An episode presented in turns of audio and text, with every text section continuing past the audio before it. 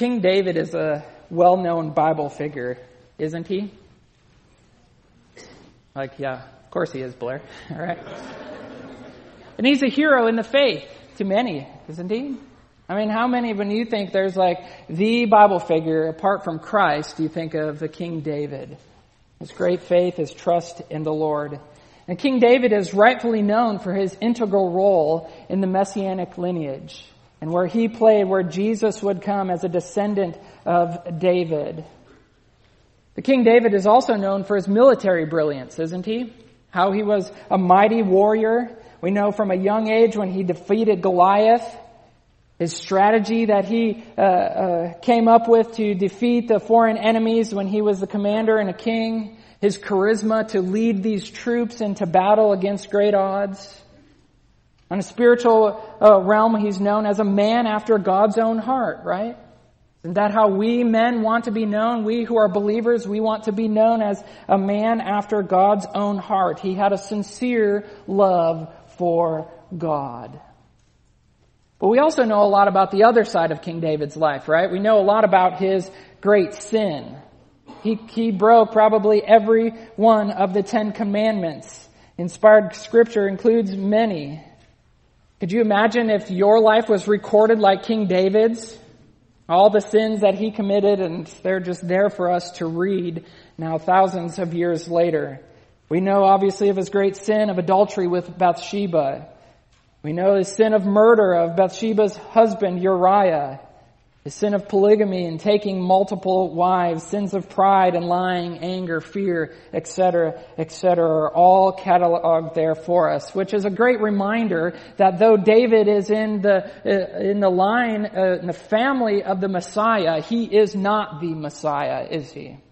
A great man after the Lord, but also a great sinner in need of grace and mercy, just like you and I. And likewise, in the midst of all of David's glory and guile, is also his continual grief. From his first mention in 1 Samuel to the time of his death, David's days are constantly filled with desertion and death, deception, disease, many of the same things that dog you and I.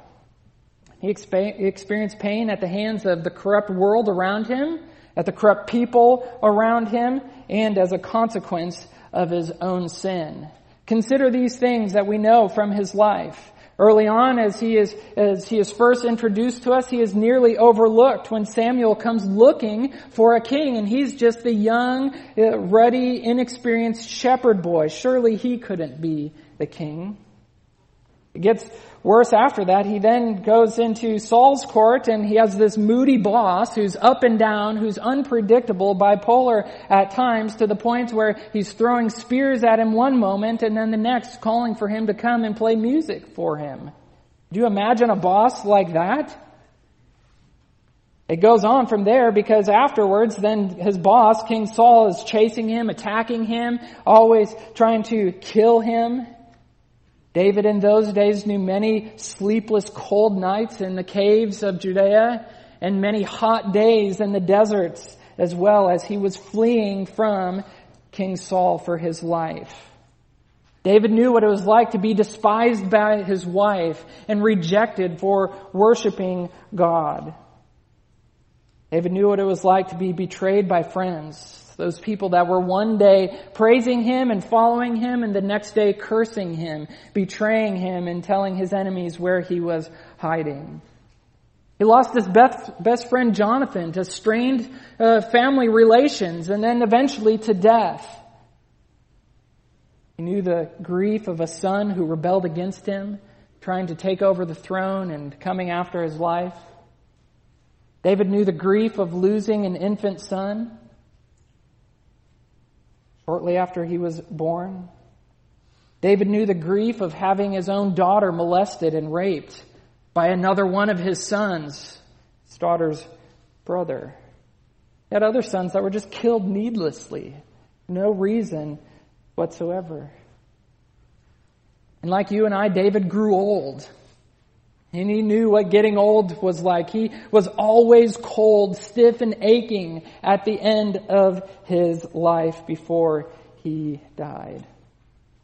And so it's no wonder when we get to Psalm 13 that there's no one life event that's assigned to this psalm. Like many of the psalms, they include a little note at the, at the beginning as to when David wrote this, the life circumstance that was happening that he wrote this, what came out from his soul as he wrote this psalm. But Psalm 13 doesn't have that. Many scholars have attempted to put this into the life of David at different places, but the truth is, is that the psalm this morning that we are reading that is written by David could have constantly been on David's lips. He knew the grief that he expressed in this psalm time and time and time again. And so this morning we come to part two in our two part series on how to endure difficulty. Last week we looked at Psalm 121 and that initial question that everybody asks when they are in the midst of difficulty is, what do I do? And what do we do, church? We lift, we look, and we behold. If you weren't here last week, I would encourage you to go online and watch and listen to that part one. And today we conclude with this second part and this question that we all ask in the midst of difficulty. Not just what do I do, but also how long is this going to last? Right? We ask this, how long do I need to endure this? And this question, uh, how long, O Lord, is repeated multiple times in the book of Psalms. 22. Here's just a few examples that we have from a few other Psalms. Psalm 6 says, O Lord, do not rebuke me in your anger, nor chasten me in your wrath. Be gracious to me, O Lord, for I am pining away. Heal me, O Lord, for my bones are dismayed, and my soul is greatly dismayed. But you, O Lord, how long? Psalm 79 5 says, How long, O Lord, will you be angry forever? Will your jealousy burn like fire? Psalm 89 46 says this, How long, O Lord, will you hide yourself forever? Will your wrath burn like fire? And this isn't, this question isn't just unique to the Psalms, it's also uh, throughout the Old Testament and even into the New Testament. The prophet Habakkuk begins his letter crying out to the Lord, how long? How long will this last? The martyrs in Revelation 6 cry out, how long, O Lord? How long? And so this morning in this text, this question is repeated four times. So much so that Spurgeon in his commentary called this psalm the howling psalm. Not in some sort of crass way, but when we are crying out, our cries can become to the Lord like howls. How long? It's a play on words, but also uh, you get the picture here. So David repeated this question, but did he ever find an answer? How long must he experience these things? Did, did, he ever find an answer? Did God tell him, okay, it's going to be a year? It'll be 83 days and 7 hours, 21 minutes and 43 seconds. Then it'll be all over. And how many times have you asked this question of the Lord? In the midst of your own difficulty, have you asked this of God? I was asking this question myself this week. Malachi was sick for what seemed like days, throwing up. In the middle of the night, I was asking, Lord, how long is this going to happen? So he seemed to throw up every hour. And so what about you? Cried out to the Lord in this way? How long will my son wander from the faith? How long must I endure this unfair treatment? How long will this disease ravage my body? How long will the sting of death hurt?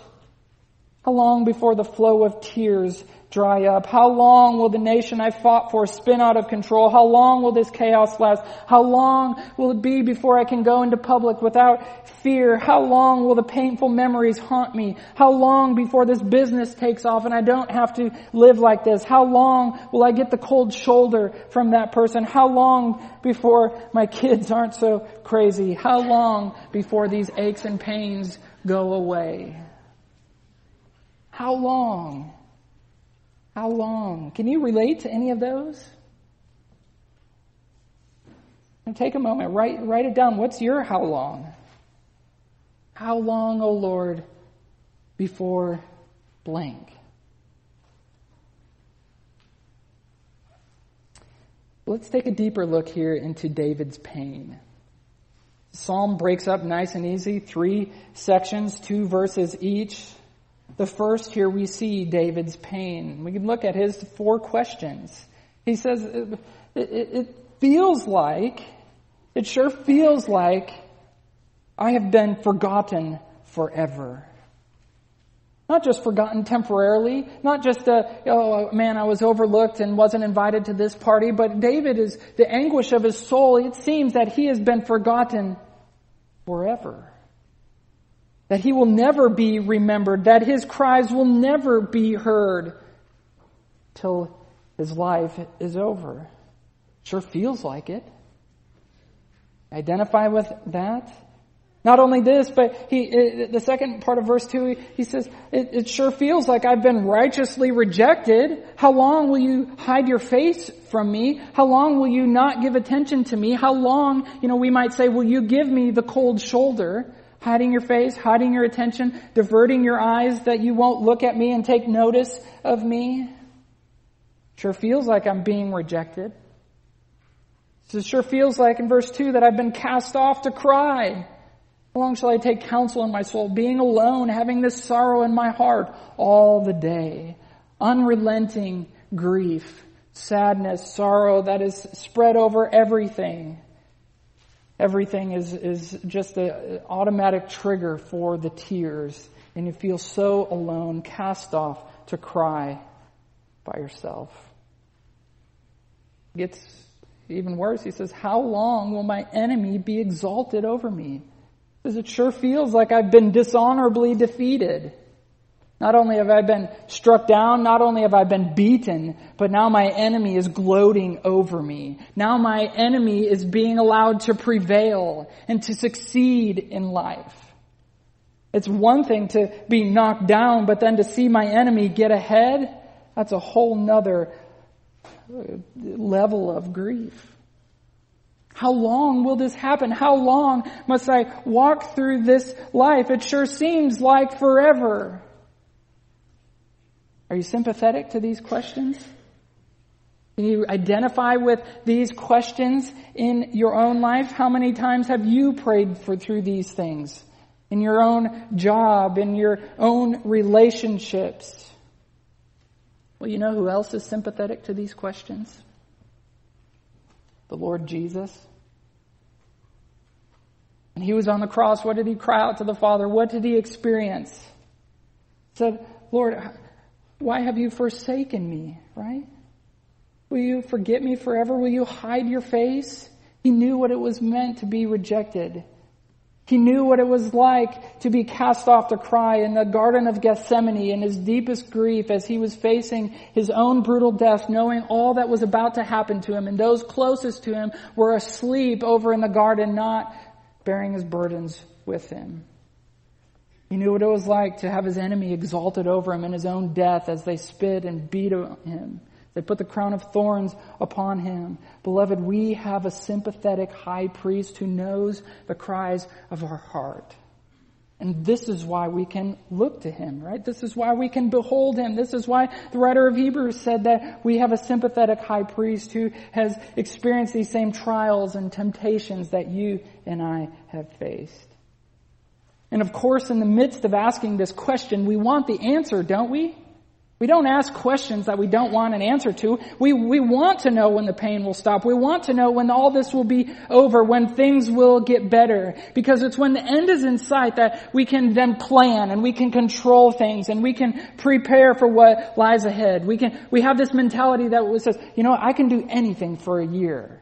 Or if not a year, I can do anything for a month or a week or at least a day. But if we know how long, then we know what to pack. We know what to prepare. We can get our mind around it, how long that I have to endure this sickness or this, this season in my job or this season in my marriage. And if I just know that a different season is coming, then I can be prepared. And so we ask, well, how long, O Lord?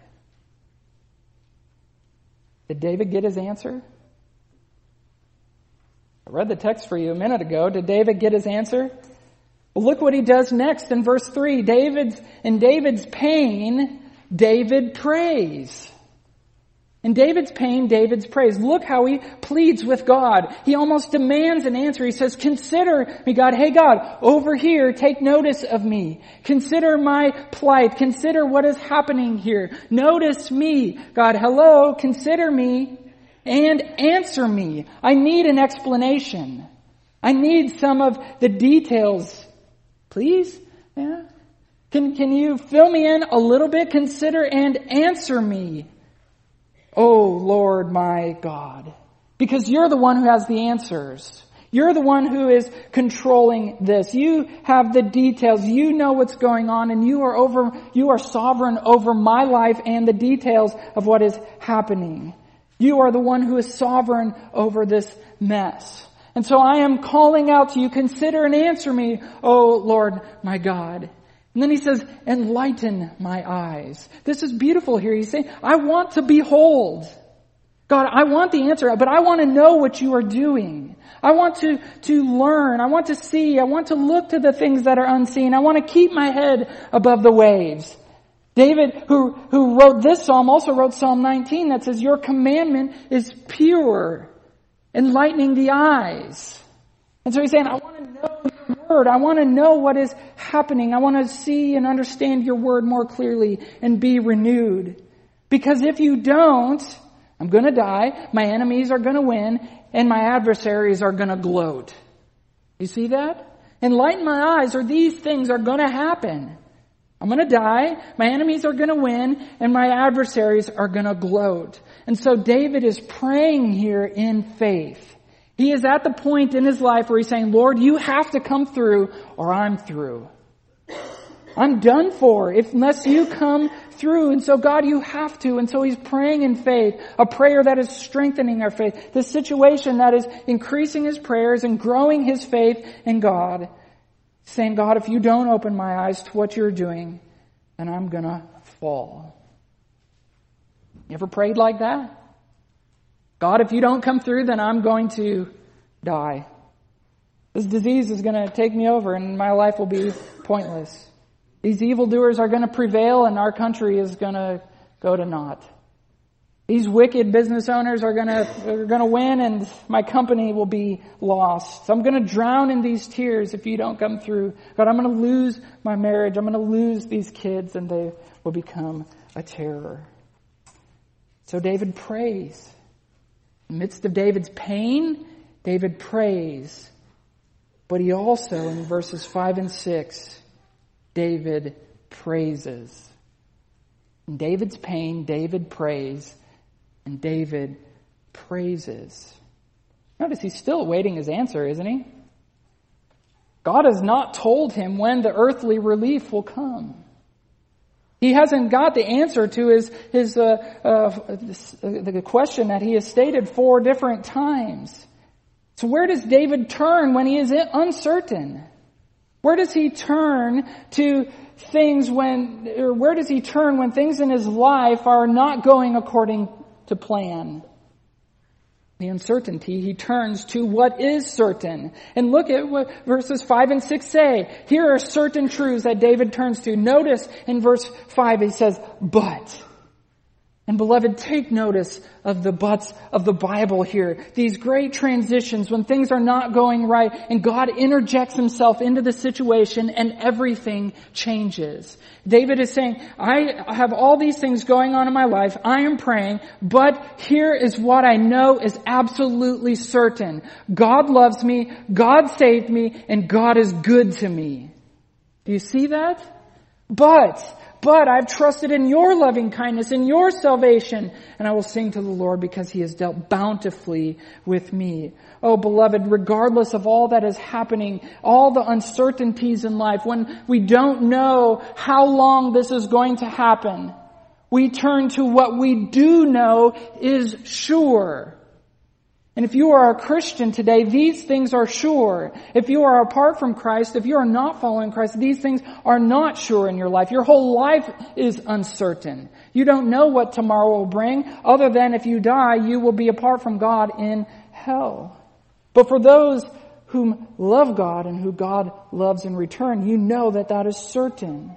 You know that your salvation is certain. You know that God is good to you. These are great words here. It says, I've trusted in your loving kindness. The Hebrew word hesed. It's really kind of the, the Hebrew equivalent of the Greek word agape. We know what agape means, right? That unconditional love. This is a faithful love, a loyal love. Particularly in the Old Testament, it was used of God's covenant faithfulness. His love for His people that would not be broken. God promised, He said He loved these people, He had chosen them, and they were sure and certain in it. Also this salvation here. But I will rejoice in your salvation. This is, this is the gospel, beloved. This is God saving undeserving sinful people. And this is something that we can rejoice in. In the New Testament, Jesus, after he had sent out the disciples to go and do their, their work among people, telling people the gospel, healing people of diseases, raising people from the dead, casting out demons and all these things, as they come back and they're boasting and all these things and rejoicing, what was Jesus' response to them, even in the good ministry work that they had done? He said, don't boast in those things, but rejoice that your name is written in the Lamb's book of life. And so no matter what's happening, whether you're in a time of, of pain or a time of joy, a time of great ministry or a time of real dry seasons, the highest thing that you and I have to praise God for is just our salvation. That God has saved us and made us know Him. And this last one here, this last certain truth, this doesn't seem all too certain in the midst of our grief, does it? In the midst of the difficulty as we are enduring it, that we could say that God has dealt bountifully with me. He's dealt me something, that's for sure, but it may not seem like bounty in the midst of it, right? He has dealt me a hand, that's no doubt. But can we really sing this in the midst of grief? Can we really say, like it says in Psalm 119, that you, God, are good and you do good? Consider other instances of this dealing bountifully. Psalm 116 says, Return to your rest, O my soul, for the Lord has dealt bountifully with you. For you have rescued my soul from death and my eyes from tears, my feet from stumbling. Psalm 119, 17 and 18, he, he cries out, he says, Deal bountifully with your servant, that I might live and keep your word. Open my eyes, that I may behold wonderful things from your law. Psalm 142, same. He says, Bring my soul out of prison so that I may give thanks to your name. The righteous will surround me, for you will deal bountifully with me. Tough prayers to pray, right? Tough things to do in the midst of our grief. But when our eyes are lifted and when we are looking beyond what is surrounding us, then I think our prayer and our praise can be just this, that God, you have dealt bountifully even in the midst of this. And in the midst of this answer here, in the midst of this psalm is actually our answer to our question. How long, O Lord, will this happen? Is in the psalm here. It's inherent. Do you see it? Do you see the answer to how long? For David says he turns to these three absolute truths and he says, I will trust, I will rejoice, I will sing. For when we can genuinely sing out to God in our pain, we will know that we will make it through. We know that we will make it through. How many of the great songs that we sing, those great hymns that have lasted from generation to generation, newer songs that have been written that don't just uh, last a year, songs like it is well, and blessed be your name, songs with great stories behind them. But how many of our great songs were penned with tears streaming down the author's face? Many of them. Ask Toby, he maybe has a count of them. I don't know. But many of our great songs have been written. And so the answer to how long, O Lord, is the distance that it takes to get from pain to praise. The answer to how long, O Lord, is however long it takes to get from sorrow to song. That's how long. And the distance is different for every person and in every different situation. The same situation, the same difficulty that is plaguing you, that may be plaguing another person, that distance is different because God deals uniquely with each of us. He knows where you are in your sanctification. He has dealt this bountiful hand to you because He loves you because he has saved you and is saving you and will save you. And so there's no standard answer. In the midst of your difficulty, don't go to counseling hoping for an answer that says six months. You know, don't go looking to the Bible that's to, that's going to give you a definite answer. There may be statistics, there may be commonalities, there may be an, an average range, but the distance is different for each of us as God carries us through, as He's working in our heart, feeling the intensity of the grief and the pain and the sorrow and the difficulty and the sleepless nights, and He's taking us, cultivating us as we pray and cry out to Him as our dependence is deepening upon the Lord, and He is then bringing us to a place where we say, I trust, I rejoice, and I will sing. That's the answer. That's the unique answer to your situation. It's however long, and you can't shortchange that. You can't, you can't try to take any shortcuts or try to, uh, to, to make that distance any smaller. The distance is what it is that God has designed in your best interest, and He's gonna carry you through that. By sticking your head in the sand and by trying to uh, suppress the feelings or trying to run away from it, that will only get you farther away. Because the distance is however long it takes to get our hearts from pain to praise. And that's the unique answer. The ultimate answer is one I think that we all know. The one that we are all too familiar with.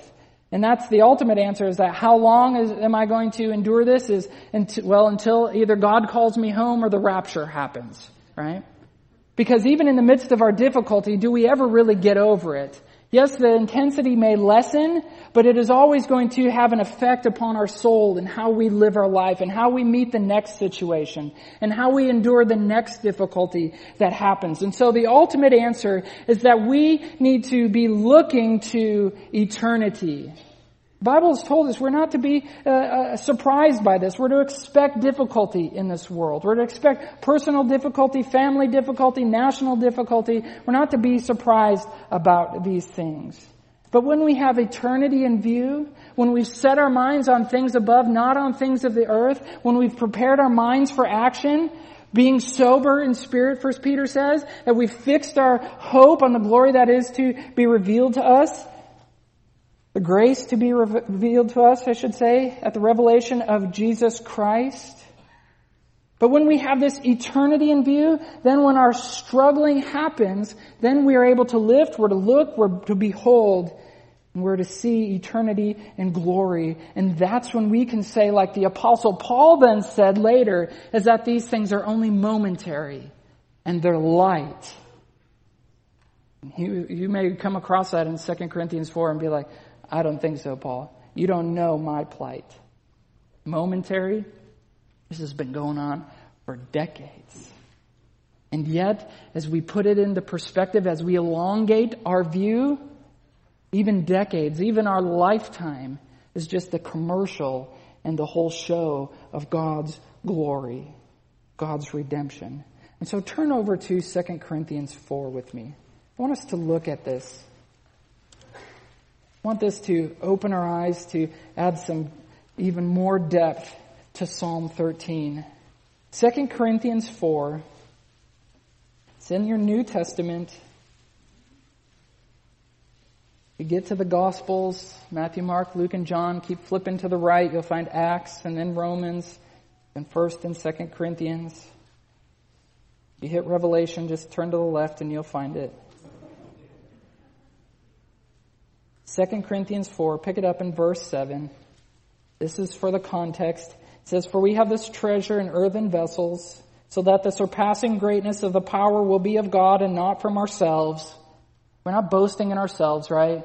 We're boasting in God. And then look at the grace here. Even in the midst of these difficulties, saying we are afflicted in every way, but we are not crushed. There's grace in that. Yeah, we're being afflicted, but we're not crushed. We're not decimated into dust. We may be brought low, but we are not crushed to dust. We may be perplexed, confused. We may not know where to go, but we need not despair. There's grace in that. God's grace carrying us through the persecution, but we're not forsaken. We may be persecuted and, and ridiculed by men, but we are not forsaken by God. We may be struck down, hit, beaten, but we are not ultimately destroyed. We are not wiped away. We are not uh, overcome because there's grace that is carrying us. So he goes on to say these things, but that's the context that, that Paul is writing about these difficulties in life. And so then flip over to verse 16. And this is why he can say, therefore, he's saying all these things, that you are enduring all these things, all this difficulty that is in your life, therefore, we do not lose heart. Or you do not give up. But though our outer man is decaying. Anybody identify with that? Your outer man decaying? We all are. Everyone should raise their hand. Some of us maybe are more uh, rapidly decaying than others, but we're all decaying. Our flesh is decaying. We have these bodies that have been corrupted by sin and we live in a corrupt world and so these things around us and our own body, we're decaying. But he says even in the midst of this, yet, despite that being absolutely true, fight the outer man decay as we may, yet our inner man is being renewed day by day. So what he's telling us here is that, yeah, your outer man is going, but God is doing a work inside of you. And this is, this renewal needs to happen day by day. That's why we always stress as pastors to read your Bible daily, to nourish your inner man daily, to be praying without ceasing, because you need that renewal day by day, because if you don't, your inner man will be decaying as well. And so your inner man to be renewed needs to happen day by day. And then he says, because of these things, we don't lose heart. Our outer man's decaying, but we have this hope that our inner man is something is working. Our spiritual life, our soul is still being cultivated. He says, for momentary light affliction is producing for us an eternal weight of glory. And so this is the point. The ultimate answer to how long is as we look to eternity, then we can say, even in the perplexities, even in the afflictions, even in the struck down things of life, they're only momentary and they are only light. They don't even tip the scales to what God is producing or preparing in us. And how He is creating us and, and sanctifying us to be more like Christ. It's far beyond all comparison. As you put these things on the scale, it doesn't even tip the scale. The weight of glory is much greater than these difficulties. So we don't look to the things that are seen, right? Because if you look to the things that are seen, it's going to seem like forever, doesn't it? As our head is down and as our, as our view is limited and all we can see is the pain and the difficulty of this job, of this disease, of this death, of this desertion, it seems like it is forever. But we don't look to those things. We look to the King. We look to eternity.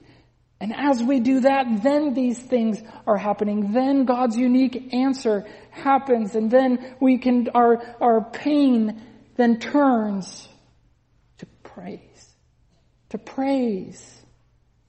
So in this, know, know this, what, what Paul is teaching us here, what David is, is bringing out for us in Psalm 13 is that your, surf, your suffering means something. Your, your difficulty is doing something in your life by the grace of God and by the bountiful, sovereign, good hand of God. It is not pointless and it is not worthless. But it is producing in you something beyond comparison. So what do we do in the midst of this ongoing pain? What do we, what do we do? Okay, now we have our answer. How do we know what to do? We know what, how long this is going to last. How do we cover the uncertain distance that we have in the midst of these things? Well, what did David teach us? In David's pain, David prays and David praises. So we're going to do that now. We're going to close like we do each week with prayer and praise, but hopefully with a, with a heart that's been cultivated to these truths. Hopefully with a heart that has been uh, lifted up to the great glory of God in the midst of your difficulty. How long, O Lord? However long it takes to get your heart from prayer or from pain through prayer to praise. And so would you bow as we do just that? How long, O Lord, is our cry? And we thank you, God, that you have answered us. God, I just pray with my people that are here today, with those that do love you, with those that do find themselves in the midst of difficulty, enduring it day by day. That we, we just collectively give these things to you. How long, O oh Lord, before blank?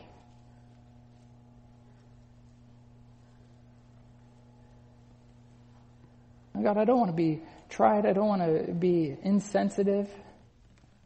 There's great grief in these things, and we know that you aren't insensitive.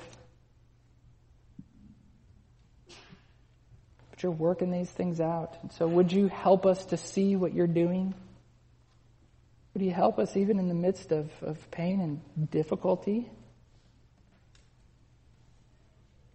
To be able to sing with a genuine, worshipful heart it is well with my soul. Would that be the song that is on our lips these days, God? Would this be a song that points us back to the great joy of our salvation? Reminds us of your love for us in the midst of these things, that reminds us of your goodness.